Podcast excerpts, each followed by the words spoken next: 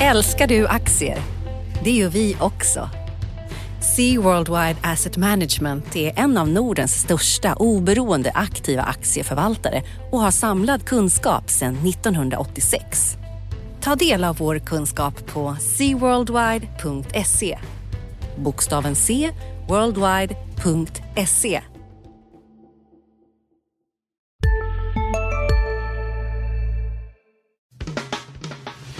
Analyspodden från Dagens Industri. Hej och välkommen till Analyspodden avsnitt 251. Bakom mikrofonerna idag står jag, Johan Wendel, analytiker och reporter på Dagens Industri. Med mig har jag Ulf Pettersson i studion. Välkommen! Tack så mycket Johan! Tack så mycket. Analytiker här på tidningen. Eh, du är uppe på besök här i Stockholm från Kalmar. Ja. Och eh, det kunde ju inte varit ett bättre börshumör där ute, eller hur? När vi står här på torsdagen den, eh, vad är det idag? Det är den 19 juni, 20 juni. Och börsen är upp nästan 1 procent. Fed har öppnat för att eh, sänka räntan i juli och ECB laddar för ytterligare stimulansåtgärder. Kunde inte vara bättre, eller hur? Nej, och på, i natten här så har Japan också haft räntemöte och eh, räntan är på minus där också. Så det är eh, det, är det som gör att, att juni har, har blivit en sån bra börsmånad hittills. Det är ju, det är ju räntenedgången. Det var faktiskt första gången sedan eh, 2016 som vi har en amerikansk tioåring under 2 procent. Det, det, det hjälper till börsen. Det är väl lite sådär på börsen nu känner man att, att Många kanske inte vill vara där, men de har ingen annanstans att ta vägen. Eh, räntemarknaden ger inga pengar alls eftersom vi har negativa realräntor lite överallt. Jag tror det var, ja, det var hur mycket pengar som helst. 12 000 miljarder minst Ja, det var hur många miljarder som helst som är placerade i obligationer som ger negativ avkastning nu. Det är liksom något slags superrekord som har hänt här. Så det, och de som inte vill ha sån här negativ avkastning utan eh, åtminstone har chans till positiv avkastning hamnar på aktiemarknaden. Ja, Tina, there is no alternative som det heter. Men om vi ska börja bena ut lite vad som har hänt på makrofronten den här mm. veckan så kan vi börja med Mario Draghis tal. ECB-chefen höll ett ganska dramatiskt tal tidigare i veckan ja. där han i princip sa, om man ska koka ner det så sa han att ECB kommer att agera med ytterligare stimulansåtgärder om det inte blir bättre. Det vill säga ECB kommer inte gå in med ytterligare stimulansåtgärder om det blir sämre utan om läget som det är nu kvarstår då, då kommer ECB eventuellt sänka räntan, de kommer mm. utöka QE-programmet och så vidare. Eh, så det var ju ganska dramatiskt, gav en initial skjuts upp till börsen, för börserna här. Och ja. Eh, Draghi skickar också en ganska tydlig signal till tyskarna att eh, börja spendera lite mer pengar mm. finanspolitiskt. Därför mm. det kommer hjälpa oss, men ECB kommer göra ja. sitt. Draghi ville gå med en bang där, för han ska väl inte vara kvar så länge till. Eh, men, ja, han, sagt, av, han lämnar ju i höst där. Då. Ja, men han, han, så han, så vi får se lite vad, om han har, liksom, om han har bundit, bundit massvis av liksom, eh, åtagande åt den nya Fed, eller ECB-chefen eh, som tar vid, vem det nu blir, är väl ännu oklart. Nej, men så är det och det som jag tror eh, gör eh, Draghi och hans ledamötskollegor oroliga är ju, är ju den senaste tidens eh, konjunkturindikatorer och sen så har vi då en, en bilindustri, alltså framförallt Tyskland, men Europa, eh, eh, bilindustrin är viktig där och den är på nedgång. Ja, och, och eh, vi ska säga det, ett, ett lite praktiskt problem som många har pekat på för ECB, om, man, om de skulle köpa mer statspapper till exempel, mm. så har de ju inte så mycket mer att köpa. Eh, de har ju sagt till mm. exempel att de har regler om att de inte ska köpa mer än en tredjedel av en emission och så vidare. Men eh, Draghi var helt enkelt så här att eh, ja, men om, det inte, om inte reglerna passar så ändrar vi dem ja. så att de passar. Nej, och det, så väldigt duvaktigt. Ja, och det var lite, det var lite sådär eh, det var inte riktigt väntat att han skulle säga så. Man såg ju kurs, kursrallyt som blev där på, på tisdagen. Eh, eh, så det är klart, och det, det är ju eh, ja, det är faktiskt penningpolitiken som, som gör att börsen är upp, eh, vad är det, närmare 20 procent nu va, i år. Ja, eh, och, och, så kan vi gå vidare till eh, gårdagens, alltså onsdagskvällens händelse som var då att Fed lät räntan vara, mm. men man signalerade kraftigt man signalerade för att en räntehöjning är vänta på nästa möte i juli. Räntesänkning. Ja, räntesänkning, förlåt. Mm. Eh, och på marknaden ser vi att nu man har prisat in den här sänkningen till att det är 100% sannolikhet för att den här sänkningen kommer i juli. Ja. Och de brukar ju vara ganska tydliga. Alltså Fed, Fed försöker ju, försöker så att säga vägleda tydligt här. Så det är de, även om de inte sa att de skulle sänka på i juli så, så, så, så ordagrant eh, så, så är det ändå liksom det de sa på något sätt. Att, det liksom att om det inte händer något alldeles extremt så kommer de sänka i juli. Och det där var ju ett besked som eh, många hade nog räknat med att att, att Fed skulle börja sänka under året här, men att de var så tydliga gjorde ju att eh, kurserna, det var inte något superrally, men vi är ändå upp idag en procent här på Stockholmsbörsen och vi hade en stark avslutning på New York i onsdags kväll. Och det var, så det var, det var också att, att man fick lite mer bekräftat. Man liksom kunde andas ut lite. Jo, men vi har rätt i, vårt, i vår bedömning. Nu är det faktiskt, nu ska Fed börja sänka räntan här. Ja, och, och, eh, jag pratade med vår kloka kollega Viktor Munkhammar som är mycket kunnig om makroekonomi igår. Han sa en klok grej angående den här Fed-sänkningen eh, som kommer nu här, eller som var eh, om huruvida den skulle komma eller inte. Nu går ju börserna upp att Fed ska sänka och vi är tillbaka i det här liksom stadiet där dåliga nyheter är bra nyheter. Mm. Det vill säga Fed sänker räntan, ja men då kan vi diskutera högre vinster tack vare den lägre räntan och så vidare. Och så vidare. Och det, jag håller med honom, det är ju en, det är inte en bra spiral det där. Nej, det kommer ju bli någon gång, någon gång. Nu var det, vad sa du, avsnitt 251, jag vet inte om det är avsnitt 487, men någon gång så kommer vi ju liksom prata om att att tillgångspriserna blev för högt värderade till följd av frånvaron av ränta. Men vi är ju inte där än. Och det som är liksom det som gör att, att vi, liksom hade man, nu är det ett tag sedan, det är väl 20 år sedan jag läste, 25 kanske till och med, eh, läste de här eh, eh makrokurserna, eh, makroekonomikurserna och det är liksom de där modellerna som jag kommer ihåg, de funkade liksom inte med minusränta. Så man borde liksom, teoretiskt så borde vi ha liksom en fantastisk tillväxt och den är ändå, förutom kanske 17-18 så har vi haft en låg tillväxt lägre än, än genomsnittet sedan finanskrisen egentligen eh, för ja, 10-12 år sedan nu. Så det är ju eh, det är någonting där ute som gör att tillväxten inte tar fart trots minusräntor. Det tror jag är, är väldigt oroande. Man, vågar liksom inte, man, man tror inte att ekonomin flyger av sig själv utan man måste stimulera med penningpolitik. Så, till den grad att den börjar ju så att säga, den har ju blivit, vi har blivit immuna mot penningpolitik. Det var det som gjorde att Draghi vill att nu ska vi köra finanspolitik också då. Och man kan ju fundera sig om är tillväxten så Ska vi mäta tillväxt som vi gör idag? Det kanske liksom är ett, det kanske där man ska börja titta istället, liksom istället för att försöka hålla den uppe på någon slags nivå. Ja, du, du låter som en miljöpartist där nästan. Nej, det är absolut inte. Men, man, nej, men det är inte, det är inte säkert. Alltså vi har väl fått det. Det är väl det är frågan liksom vad som ingår i en BNP. Det är inte, det är inte så lätt att beräkna liksom kvalitetsförbättringar och sånt där. Liksom som, eh, som inte är i kronor och ören. Eh, även om man försöker ta hänsyn till det där. Så ja, men alltså om, om det inte, är, om vi liksom om vi har minusränta och nu ska vi köra massvis av finansiella politi- finanspolitik här för att så att säga, är det, är det verkligen rätt melodi? Det känns som att hela världen har blivit väldigt rädd för lågkonjunktur på något sätt. Alltså vi har ju alltid haft, eh, det fick man också lära sig för 25 år sedan, det gäller inte heller längre då eh, det här att det är högkonjunktur var femte år och sen har vi en lågkonjunktur däremellan och sådär. Utan nu ska det liksom vara en jämn, jämn, jämn tillväxt hela, hela tiden. Och det, så kanske inte den mänskliga faktorn funkar riktigt. Nej, vi lever i spännande ekonomiska tider, verkligen. När, när de mm. gamla reglerna inte tycks gälla längre. Nej, Ska vi eh, gå över till vårt lilla hörn av världen här som mm. kallas Sverige ja. och titta på vad som händer på börsen här då? För vi har ju ändå haft en del händelser under veckan. Vi har eh, klädbolaget MQ som har kommit med en rapport här för sitt eh, tredje kvartal i räkenskapsåret. Ja. Det har ju inte varit någon vidare resa de senaste åren för MQ. Man har ju, tidigare gjorde man ju en stor emission, man har gjort nedskrivningar och den här rapporten var ju ingen vidare heller. De hade en jämförbar försäljning som minskade med 7,7 procent, ett resultat på sista raden som är minus 5 miljoner kronor kronor och mm. aktien gick ju ner på det här äh, återigen. Äh, och det ser helt enkelt inte så bra ut för MQ, eller hur? Nej, och det har ju gått ganska snabbt för MQ höll i faktiskt ganska länge jämfört med de andra. Nu kommer ju nästa vecka kommer ju alla de andra klädbolagen, H&M förstås, Kappahl, R&B rapportera. VRG också, men det är ju mer skor och accessoarer.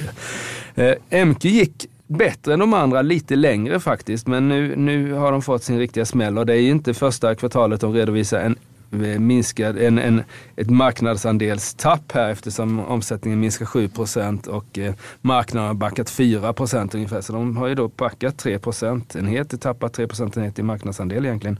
Och det där är ju ett bekymmer. Det som, har varit, det som är det stora bekymret i MQ eh, är ju Joy-butikerna som är helt det var en katastrofal affär eh, som förra vdn gjorde där.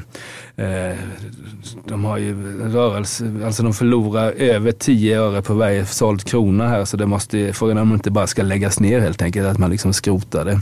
Det tror jag marknaden skulle uppskatta. Ja, och jag, jag funderar lite på vad är liksom i det framtida eh, klädlandskapet, mm. detaljhandelslandskapet som vi får, vad är liksom rollen för MQ där vi har gigantiska e-handlare som Zalando, Amazon och sådana här som säljer, de lever på att sälja liksom bulk, mycket, mm. av, mycket av olika märken. Sen har vi nischade aktörer som till exempel, vi har ju eh, Phoenix Outdoor noterat mm. på Stockholmsbörsen, säljer Fjällräven, kan ta ordentligt betalt för de produkterna. Mm. Vad passar MQ in i den här uh, kedjan? Jag har svårt att se det. De hade en fantastisk roll innan e-handeln slog igenom. Nu har jag svårt att se vad som blir deras edge. Ja, jag uppskattar det. Jag tyckte att de hade för några år sedan så hade de snygga butiker, bra med egna varumärken som man tjänar pengar på, men ändå hade man de här externa varumärkena som drog in folk. Jag tyckte att de liksom hittade rätt varumärken också. Det är ganska viktigt för ett bolag som MQ att man inte är kvar med varumärken som faller i, i eh, uh, attraktivitet utan man byter ut de här liksom, uh, uh, dragarmarkerna som gör att folk kommer in. Eh, där har de väldigt jobb att göra. Nej, men det, alltså man kan ju tänka sig att om MQ ska överleva då, det kan man, man kan ju tänka sig att, att e-handeln som inte heller tjänar några pengar i likhet med MQ blir mindre offensiva vad det gäller prissättning, att de börjar ta betalt för leveranser och då kanske man så att säga, då, då kan man tjäna lite pengar på att gå in till MQ och hämta butiken, grejerna själva istället för att betala porto till, eh, till någon annan eh. och sådär. Men det är, ett, det är ett tufft jobb. Eh, Men jag tror vi måste ju ha en offline-handel på något sätt. Vi kan ju inte liksom jag skulle säga att jag är inte så här superhåsad på till exempel Zalando, utan Nej. de eh, pressas ju också av det här landskapet. Mm. Jag säger bara att eh, de har ju annorlunda kostnader än eh, en MQ som de också måste ta som pressar deras lönsamhet. Det är om i klädlandskapet så är jag mer intresserad men, men, men av nischade ja, jo, det finns, Men det finns ju, alltså M, MQ tillhör inte dem, men det finns klädkedjor som inte är så gamla. Det här Volt är något som, som inte fanns när jag var i din ålder Johan, som växer kraftigt. Eh, ska man vara en, en handlare i offline-världen så handlar det om att göra sina butiker attraktiva och det handlar om att anställa folk. Alltså jag tror att man underskattar kanske liksom personalen. I, eh, bra personal säljer fantastiskt mycket bättre än dålig personal. Eh, och eh, lyckas man där så kan man lyckas även i en offline-världen. Ja, det har du verkligen, eh, verkligen rätt i och där kan vi väl slå ett slag för de personer som jobbar med serviceyrken i ja. detaljhandel. Det kallas ju ofta okvalificerade jobb, ja. men eh, de som gör det bra, det, det är fasen inte lätt att göra det bra och vara som bra säljare. Nej, Så de kan vi slå ett slag för. Ja, det tycker jag. Gå vidare till H&M, en annan detaljhandelskedja. De kom ju med sina försäljningssiffror för sitt, eh, vad blir det, andra kvartal i deras räkenskapsår. Just det som är till mars till maj. Yes. Försäljningen ökade med 6 procent. Det här var alltså den högsta ökningen i ett enskilt kvartal på två, senaste två åren. Analytikerna hade räknat med en försäljningsökning på 5,5 procent. Mm. hm aktien har ju gått väldigt bra i år. Den är upp nästan 20 procent. Mm. Uh, den följer lite tillbaka efter de här. Uh, den stod ungefär vid 150. Nu när vi gick in i studion här så står den i 147 tror jag. Någonting ja. sånt. Och börsen har ändå gått upp här. Eh, men uh, ja, det gjorde den och det tror jag, det var väl liksom de här kommentarerna om att Eh, de har en lång bit kvar av omställningen och sådär. Det kändes nästan lite som de flaggade för att eh, både bruttomarginal och rörelsemarginal kommer bli lite lägre än vad marknaden har prisat in då. Eh, men 6% försäljningsökning i lokal valuta är ju inte alls dåligt egentligen. Nu är det faktiskt eh, jag tror inte de har öppnat 6% fler butiker, så får jag om de inte har en positiv, det beror på hur man ser på e-handeln då som växer förstås. Eh, det är möjligt att de har en en, eh, eh, en negativ like for like eh, eller noll. Men det är ändå ett stort steg framåt. Och det som, vi pratar alltid om, om organiskt till eller eh, 6 lokal valuta här, men de har ju, eh, de har gynnats av den svaga kronan också. Så i, i i siffrorna som kommer redovisas här nästa torsdag så kommer ju omsättningen ökat mycket, mycket mer än 6 procent. Det är väl över 10 procent. Ja, men som vår kollega Rickard Bråse påpekar, så det viktiga är ändå att de stoppar det här lönsamhetstappet. De har ju haft en rörelsemarginal som fallit, nästan halverats på mm. de senaste två åren. Ja. Det är ju där eh, det, skon klämmer. Så att vi får se vad som kommer i rapporten där mm. inom kort. Men jag ja. tänkte vi skulle kolla på, vad heter det, Eh, också en annan detaljhandelskedja så har vi ju XXL som säljer sportutrustning och så vidare. Och mm. där i veckan hade vi nyheten att eh, riskkapitalbolaget Altor gick in och köpte 10% för 180 miljoner kronor ungefär. Och det här är en tydlig också motvallsinvestering. Harald mm. Mix, då, grundare av Altor, ja. sa till DI att han eh, gillar att gå motvalls och mm. det är ju mm. betydligt lättare sagt än gjort att göra sådana grejer. Vad mm. säger du om det här köpet? XXL har varit framgångsrikt länge men har tappat rejält sista två åren. Eh, det kan vara att man har liksom hamnat i någon framgångsfälla där, att man är tvungen att öppna, lite som H&M, man är tvungen att öppna fler butiker för man har lovat en tillväxt samtidigt som det inte behövs butiker utan det är e-handeln som har all tillväxt och då blir det krångligt. Eh, sen har de ju liksom eh, haft lite strul med vd som har twittrat också eh, och lite sånt där eh, som, som har liksom pressat det där. Eh, och att, vad, då, vad ska då Mix göra med XXL? Jag antar att han eh, kommer nog eh, lägga ner de där butikerna som inte går kanske.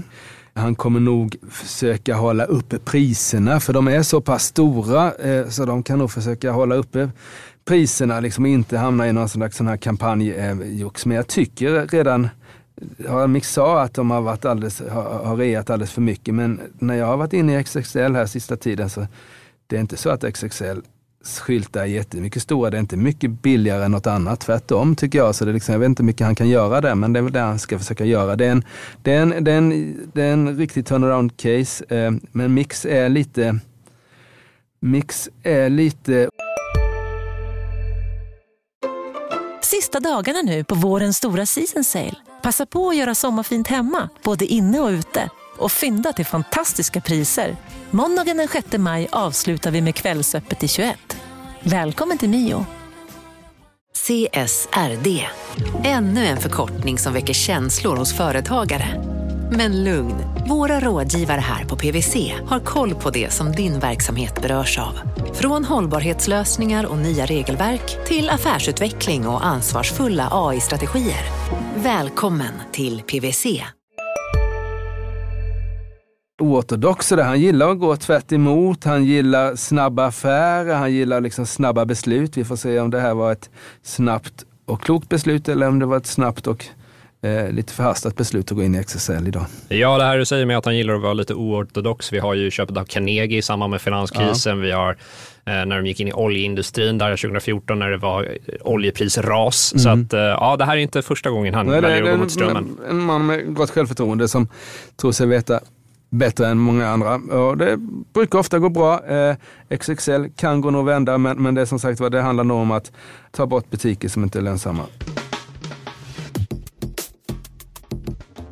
Jag tänkte vi skulle kika i en annan sektor här. Så hade vi ju vård, eh, omsorgsbolaget Attendo mm. kom ju med en vinstvarning igår, då på onsdagen. Och eh, man säger att man räknar med ett rörelseresultat, ebitda-resultat på cirka 120 miljoner i det andra kvartalet 2019. Mm. Och eh, återigen så är Finland som strular. Mm. Och eh, det är inte första gången de vinstvarnar heller med anledning av Finland. Nej. Och eh, ja, vad är, vad är, det som händer i Attendo? Du har ändå skrivit en del om den här sektorn. Ja, ja det är det. Det är alltså Nej men det, är, det började med liksom en, ett tv-avslöjande där att, att, det var, att eh, det var dåligt skött en del av deras vårdhem där och då har man tagit tag i det där genom att anställa fler folk och det är dyrt eftersom det inte påverkar intäkten utan bara blir en extra kostnad. Eh, och de pratade om 200 miljoner kronor i, i så att säga varaktigt ökade kostnader för, för, förra vinstvarningen. Eh, men sen har man kommunicerat efter det, har man kommunicerat om att man ska få pris, alltså att, att priserna i Finland för att driva vård ska liksom justeras upp och sådär. Så de har liksom, det känns som, som, det är det som gör mig lite osäkerhet, att det kommer liksom katastrof där och sen så kommer det ganska goda nyheter under någon månad eller två och sen så kommer nästa katastrof och man börjar liksom undra, har de koll på vad som händer där egentligen och är det förslimmat bolaget på något sätt. Att det liksom eh, har varit i alla fall så vi har haft en överdriven vinstnivå eh, tidigare. Så jag förstår att marknaden är riktigt bekymrad. De kom när de var uppe på 80 spänn så var de dessutom ganska högt värderade. Men det, eh, nu är det ju, vad är det, på 40 spänn någonting. Eh. Ja, aktien står idag på torsdagen här handlas vi strax över 41 spänn ja. och den gick ner eh, på onsdagen här när de kom med det här beskedet så gick de ner 20 procent. Ja. Så var det en rejäl slakt. Ja. Nej, men jag, jag, jag, jag, tror att man ska stay away där, även om liksom branschen kommer ju vara jättespännande. Liksom, för tittar man på den här befolkningspyramiden som det kallas, som egentligen är ton med de här 70-74-åringarna som föddes strax efter andra världskriget. Idag är de inte kunder hos Attendo, men om fem sex år kommer de vara det, eller tio. Eh, och det där är jättemånga människor. Så det, det ser, och det är likadant i Finland ungefär som i Sverige. Så det, det ser ju väldigt spännande ut, eh, men just nu så är det inte roligt. Nej, jag tänkte vi skulle kika i en annan sektor också kort och bara nämna, vi har ju haft en affär i IT-konsultsektorn. Mm. Uh, finska Tieto går ihop med My Evry. Finland. Ja, tema Finland idag vet du. Mm. Uh, ja, men Tieto går ihop med Evry och det, affären kommer vara så att Evry-ägarna kommer få 0,12 Tieto-aktier per varje Every-aktie och så kommer de få 5,28 norska kronor kontant. Så totalt summerar man det här budet till 3,75 norska per, eh, kronor per Every-aktie. Mm. Och eh, i Tieto har vi ju storägarna Sevian med Christer Gardell i spetsen mm. och han var ju väldigt nöjd eh, och var ute och snackade med oss och mm. sa att det här var riktigt bra och, och, nu kommer det hända bra grejer. Tieto säger att man kommer lever leverera 75 miljoner euro i årliga synergier. Mm. Eh, och eh, Christer Gardell sa ju till oss att han, han, tror inte det här kanske är den sista affären i it-konsultbranschen och vi har ju sett tidigare år så har ju eh, internationella jätten CGI, de köpte ju upp Acando mm. och en sån här uppköpsbolag som det har spekulerats i om de kommer köpas upp är ju Knowit. Mm. som det har snackats mycket om. Jag vet inte om du har några tankar kring det här Uffe? Nej, men alltså, marknaden reagerade ju, tycker jag, oväntat positivt på den här affären. Tieto-aktien var väl upp 5-6 procent i alla fall i inledningen, eh, samma dag som den presenterades. Och då var ändå Tieto det köpande bolaget. Man förstår ju att Evry-aktien gick ju bättre, det förstår man eftersom det, de fick ändå liksom en premie på sina Evry. Men, och då brukar normalt sett det köpande bolaget när en sån aktiedeal där där en får, en får lite premie så brukar den andra eh, straffas lite grann. Men så var det inte här då. Och då tror man väl på det som eh, eh TT-ledningen säger att de ska hitta, 750 miljoner kronor, 75 miljoner euro i, i besparingar. Det där är inte... Det finns ju besparingar att göra, alltså det är ett börsnoterat bolag med allt vad det innebär för kostnader som ska försvinna, så där finns ju en del pengar. Men 750 miljoner kronor på en omsättning, det vad är det, 3 av 2,5 procent av bolagets eh, omsättning ska man spara och det är inte liksom det är inte bara att göra genom att slå ihop två bolag. Så det, det är en affär. Jag skulle varit lite avvaktande för, till Tieto nu, för det tar ett tag innan man får ihop det här. Ja, men jag känner exakt samma sak. Jag intervjuade Tietos vd Kimi Alkio och han kommer ju bli vd för det här nya bolaget som får det, ja, jag ska väl inte hylla det namnet och kommer döpa sig till Tieto Every. Och ja. Eh, det känns som att de kan göra ett, få fram ett bättre namn där. Ja, men då pratade jag i alla fall med Kimi Alkio om de här synergierna och frågade var de ska komma ifrån. Eh, och då pratade man om att eh, centralisera inköp, eh, att det är vissa administrativa funktioner som vi inte behöver dubbla uppsättningar om. Men det var, han sa också att nu ska vi sätta oss ner och planera här i detalj hur vi ska leverera de här synergierna. Och är det något vi vet så är det att de här synergierna, de är lättare att prata om än att faktiskt leverera dem. Ja det är det. Alltså man kan ju, de har säkert, liksom, de hoppas säkert kunna liksom, eh, höja lite priser, och fram, men framförallt är det väl ta bort de centrala kostnaderna. Men som sagt var, det som händer i en sån här jätteaffär, jättefusion, det är ju att att folk börjar liksom vilja vara mer inne på kontoret och se till att de har jobbet kvar istället för att vara ute hos kund och, det liksom ska delas upp massvis av eh, chefspositioner mellan finnar och norrmän och en del svenskar på Tieto förstås. Eh, så det är inte så lätt och eh, ja, jag, inte, jag, jag tycker att, att uppgången var lite märklig att, att Tieto-aktien steg och jag skulle inte springa och köpa den just idag. Uh, jag tänkte vi skulle avsluta här lite och kika på spelsektorn, för där var det ju en riktig bomb som vi inledde veckan med. Just det, och det är din bransch här i, i världen. Och vad är det? Det är Global Gaming du vill prata mest om? Absolut, absolut. Nu kom det väl nyheter här på morgonen, där nu var det? Ja, men exakt. Men vi kan börja vad som hände i början av veckan här, för då fick vi beskedet från Spelinspektionen att de har beslutat att dra in eh, alla svenska licenser som Global Gaming har haft och vad de gör är att de har ett, eh, en sajt som heter Spelandet, men deras mest kända är ju Ninja Casino som mm. de har gjort reklam överallt. Eh, så att ni, ni har, våra lyssnare har säkert sett dem i tunnelbana eller i ehm, på tv eller var som helst man har tittat så har de mm. dykt upp nästan. Men i alla fall, då drar ju Spelinspektionen in deras licens och man motiverar det här med ett antal grejer. Men det handlar framför allt om att man har brustit på tre områden. Man har eh, gett fler bonusar än vad man får enligt lagstiftning. Man får ju bara ge en bonus. De har brustit sitt spelaransvar, det vill säga de har inte tagit hänsyn till problemspelare och sådana här grejer. Och man har inte tagit sitt ansvar när det gäller regelverket kring penningtvätt. Mm. Så då drar de ju in det direkt den här licensen. Och mm. eh, nyheten som kom nu då, på eh, torsdagsmorgonen här, det är ju att eh, Global Gaming har ju sagt att de ska överklaga det här mm. och då vill de ju ha kvar sin licens under det här överklagandet. Mm. Men nu kom förvaltningsrätten med sitt utslag precis här att de ska inte få ha sin eh, licens tillbaka under den här processen. Mm. Och det är ju givetvis eh, riktigt dåliga nyheter för dem. Men om vi tittar på vad, vad, det faktiskt är som de har gjort Global Gaming, så jag tog mig tid att läsa det här beslutet från Spelinspektionen, mm. den är ungefär 31 sidor långt.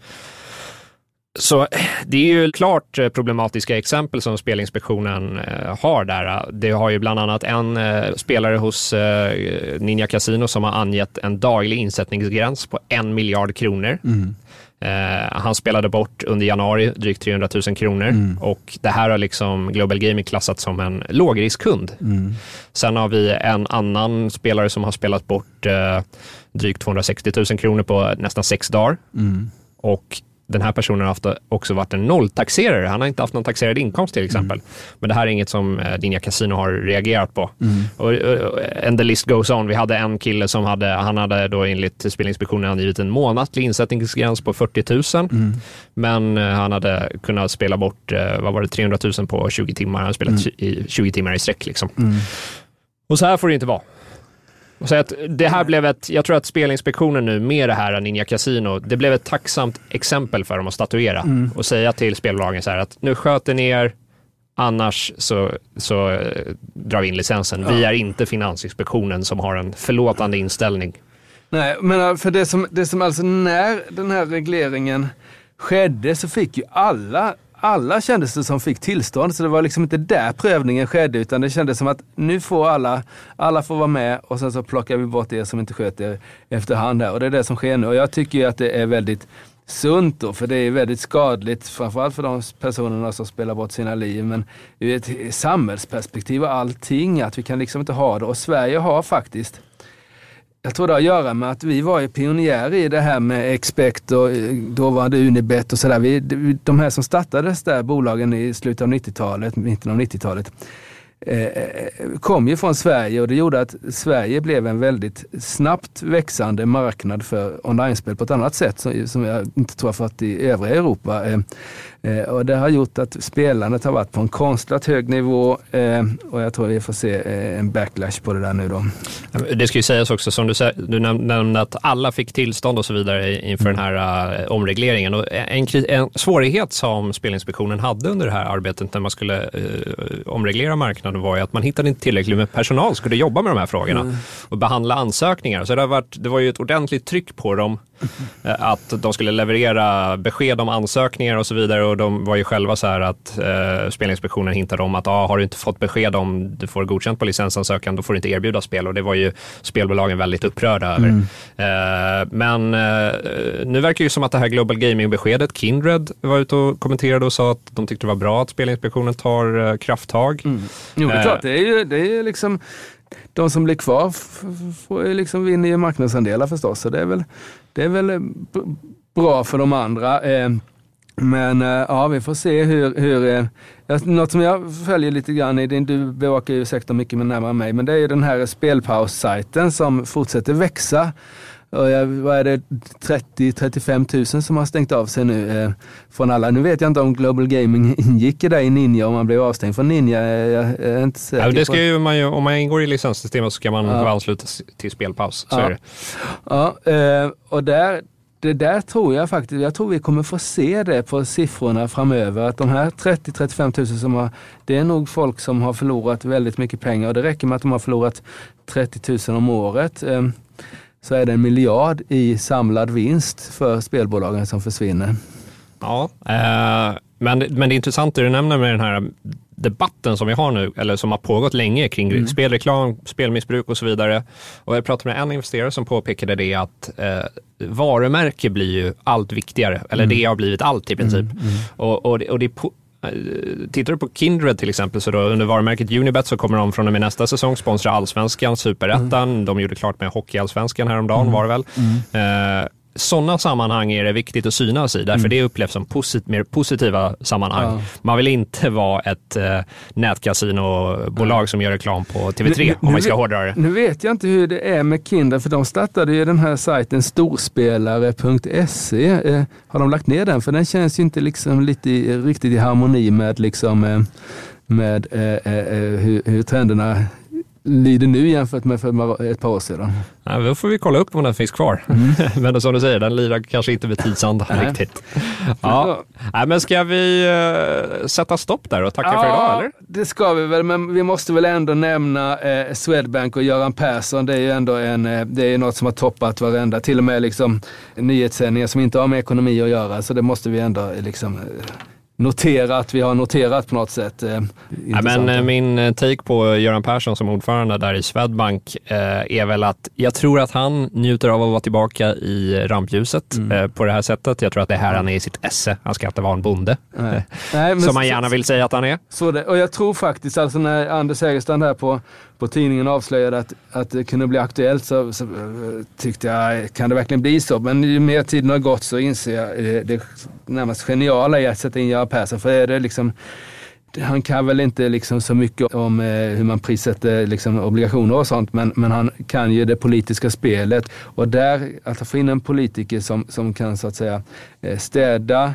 och göra en deal med amerikanarna och även om det kostar 20 eller 30 miljarder, men blir man bara av med det där så kommer Swedbank-aktien stiga kraftigt på det där. Så jag tycker att helt rätt val och eh, det kommer säkert ta ett tag men eh, eh, det ska bli jag tycker nog Swedbank är en mer intressant aktie idag än vad den var för två månader sedan eller så. Ja, det är väl bara det att som eh, Häger eh, skrev eh, igår här att det verkar ju som att det dröjer lite för honom att rekrytera vd. Han borde vara snabbare där. Persson sa själv att sent, sent i höst så hoppas han ha en kandidat på plats och det har ju ofta lång, uppsägningstider på sex månader i sådana här processer. Kan det dröja till 2020 innan när vdn är på plats? Ja, jo, jo det är klart att, att det, det, är alltid bäst med en, eh, att inte ha någon TF-vd utan en, en så att säga riktig vd. Men jag tycker inte det ska stressas fram. Nu har man ändå fått Göran Persson där det känns som att nu, nu går man i rätt riktning. Eh, och hellre hitta rätt än hitta snabbt tycker jag. Men det är klart att det får inte bli liksom en, en surdeg här, för man tappar ju tempo i det här om, omställningsarbetet som man ska göra då eh, kring sin penningtvätt. Eh, men det är viktigt att man får någon som personalen tror på. Eh, Eh, och det får vi se vem det blir. Det blir väl kanske något annat poddavsnitt vi får prata om det. Ja, tycker jag definitivt. Men innan vi stänger här så måste vi ju rekommendera våra lyssnare att även lyssna på Ekonomistudion, vår dagliga podd, Digitalpodden, Förnuft och känsla, en jätteintressant podd, och Makropodden. Och sen får man inte glömma bort mitt i allt poddlyssnande att äta sill och potatis. Kanske dricka en eller två nubbar om det faller i smaken. Det får man göra som man vill, men eh, de som vill det får gärna göra det. Ja, men då, då tackar vi för att ni lyssnade idag och så önskar vi en trevlig midsommar. Tack ska ni ha. Hej! Analyspodden från Dagens Industri. Programmet redigerades av Umami Produktion. Ansvarig utgivare Peter Fellman.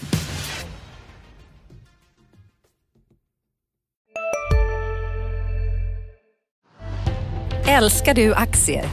Det gör vi också. Sea Worldwide Asset Management är en av Nordens största oberoende aktiva aktieförvaltare och har samlad kunskap sedan 1986. Ta del av vår kunskap på seaworldwide.se. Bokstaven C, worldwide.se